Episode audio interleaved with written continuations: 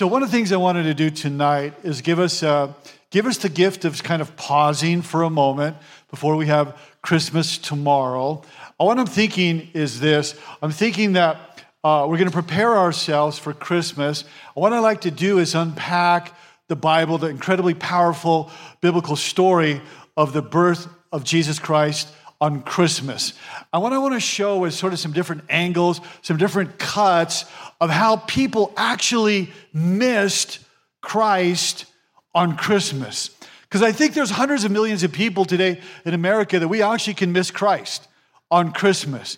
So I want to show you that, and I think you can reflect on it in your own life, because I really think it's easy to miss Christ on Christmas. And that's what happened on the first Christmas. Because of the economy, things like today, taxation, political chaos, people trying to survive. A lot of the same dynamics as today were present then that caused people to miss the birth of the Savior. And so the king had arrived, and some people just were like clueless what had happened. So I'd like you to reflect on your own life as we unpack the story. Luke chapter 1, I'm going to be reading from verse 1 and through verse 7. So it says this, Luke chapter 1, verse 7. In those days, a decree went out from Caesar Augustus that all the world should be registered. And all returned to their own ancestral towns to register for the census. So everybody's sent back to their original town. And in Joseph's case, he had to go back to Bethlehem and make that 90-mile journey there because Caesar said, it is time to go back. The next verse says this. So Joseph also went up from the town of Nazareth in Galilee to Judea, to Bethlehem, the town of David, because he belonged to the house and the line of David.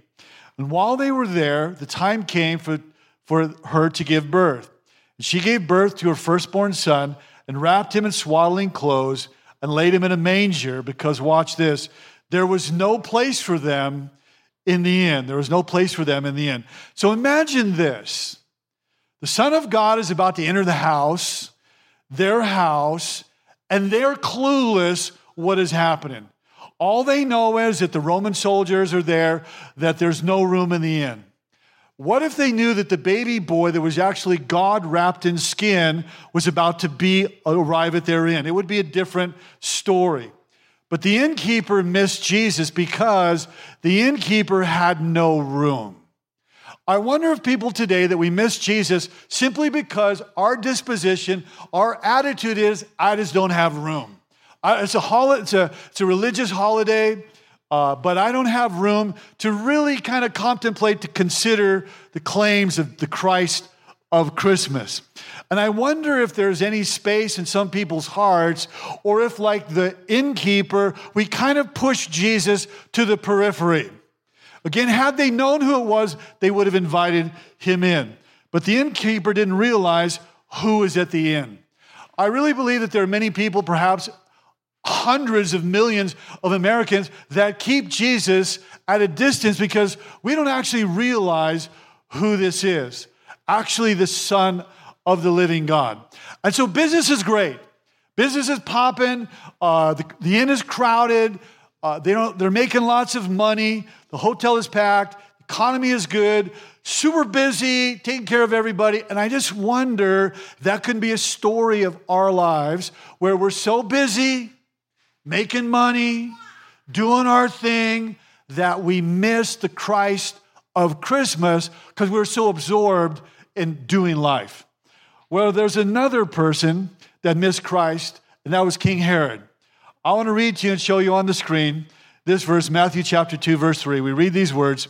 When King Herod heard this, he was disturbed, and all Jerusalem with him. When he heard what? They heard that there was another king coming. See, King Herod, he's the king, and he didn't want another king in town. So he's going to investigate this next king, and it says he was disturbed.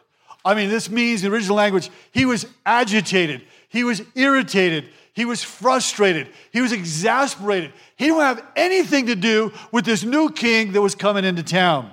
So Herod was like, a new king? Say what? I'm the king, and there's no room for another king here. And so he's saying, look, I'm in charge, I am large, and I'm in charge, and I don't want no other king in my town here. And so I wonder, though, this could be true of us also, that there could be just a little bit of King Herod in us, in that we decide to be our own king, and there can be no other king. There can only be one king, and I am the king.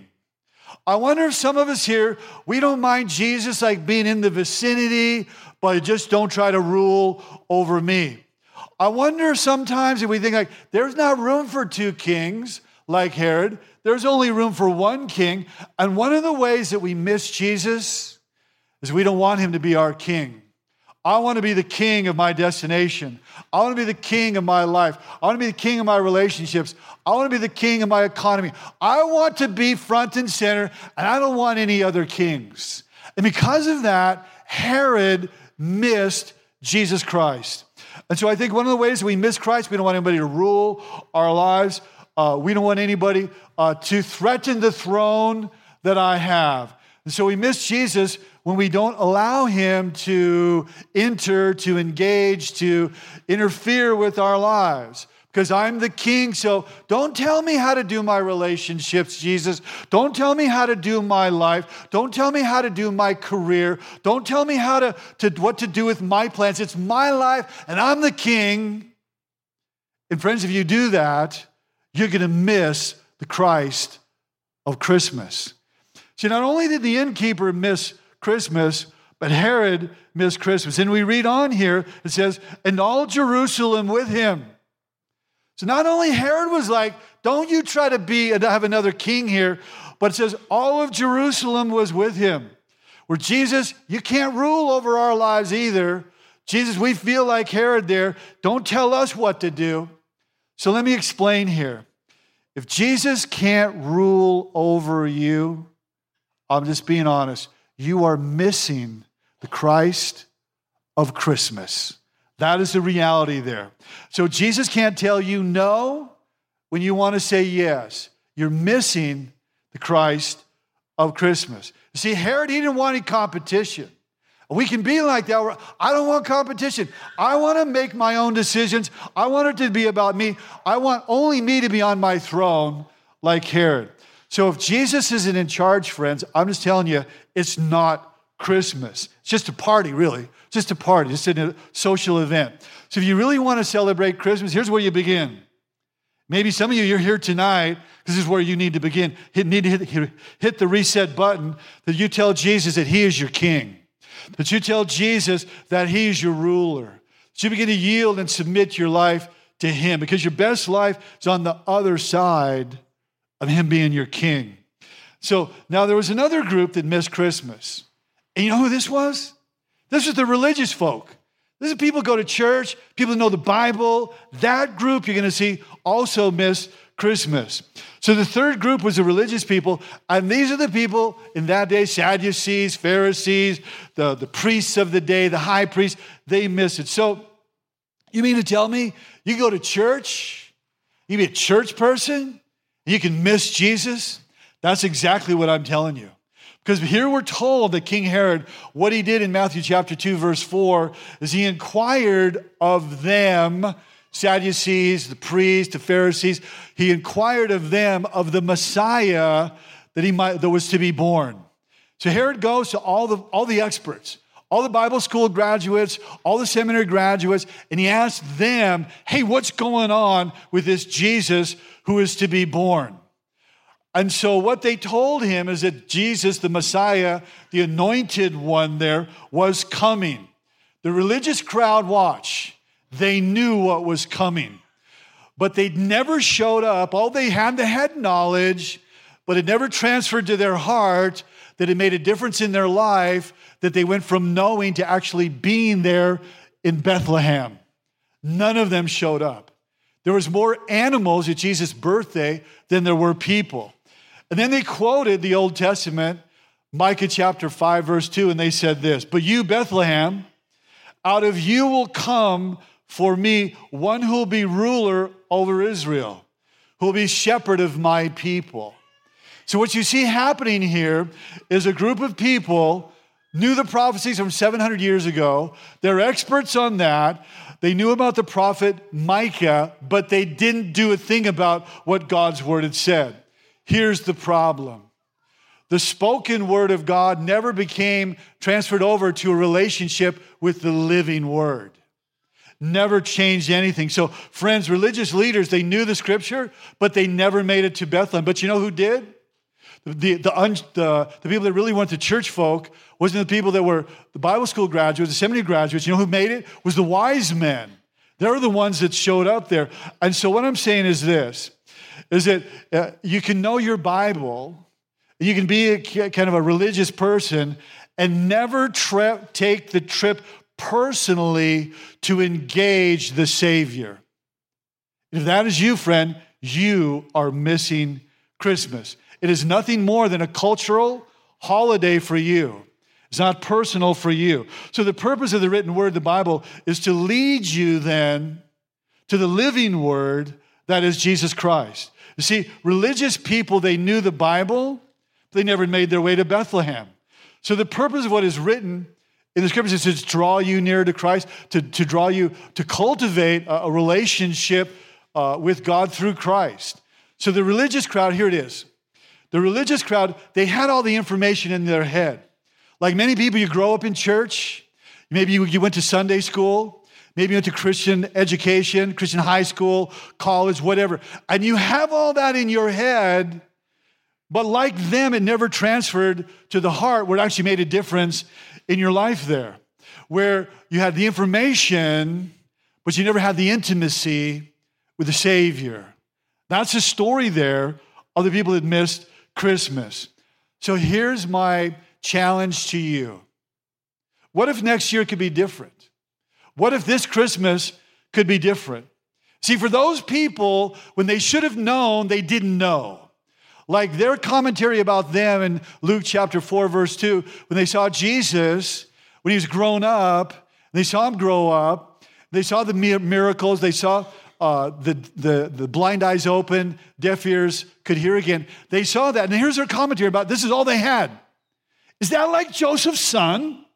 And that's all they could say about him. Like, dude, that's the Messiah. Like, open your eyes. But there, all they could see is that Joseph's son? And that's how people can be today. Is that like, I don't know if that's Jesus or whatever. I think he was a good man. I think he had good teachings. I think he did good stuff, but he's a religious figure. But he's not the Son of God, not the Christ of Christmas. See, friends, it's so easy to miss Christ at Christmas. And that's what I'm sharing with you. I'm actually pleading with you that you would embrace this truth. Because, friends, you don't know. Sometimes we don't even know why Jesus came. I want to remind us of that he came because there was a sin problem. No one could deal with the sin problem, so God had to become man. God got skin wrapped around him in the person of Christ. You wonder what God's like? Look at Christ. That's what God is like. And so, but because religious people, here was their problem, and our problem is religious people here don't see they have a problem.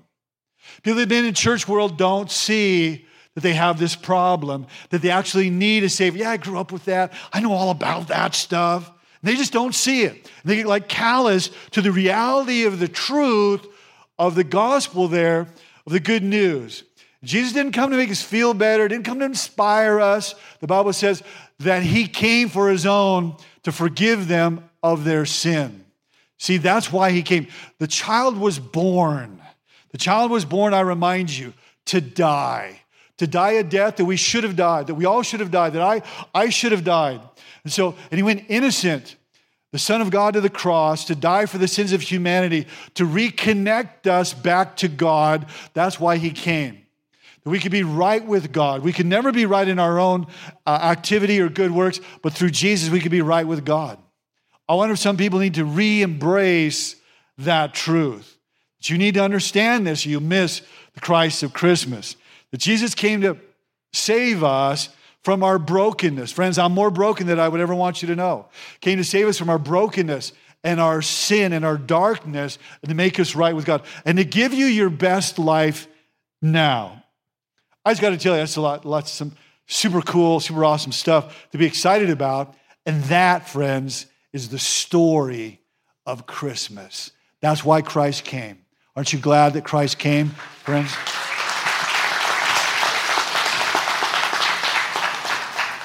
And so let me just say this as the band comes up here. There's an invitation on the table. There's an invitation on the table, and the invitation is this. The invitation is to invite you to come back home to God, to the Savior, to Jesus Christ. The offer of forgiveness is on the table. You were once in the way, and now you're struggling, and you've gone off, but you could come back into the way. And perhaps someone here this evening just happened to hear the voice of God through the Word of God. Someone here saying, yes, I need to embrace the light again. We're going to close in a little bit. We're going to sing Silent Night.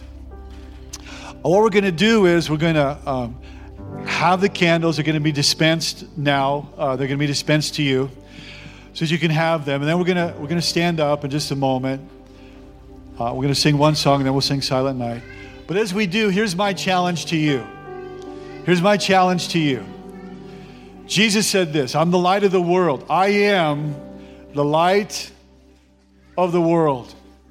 He that would follow me will not walk in darkness, but have the light of life.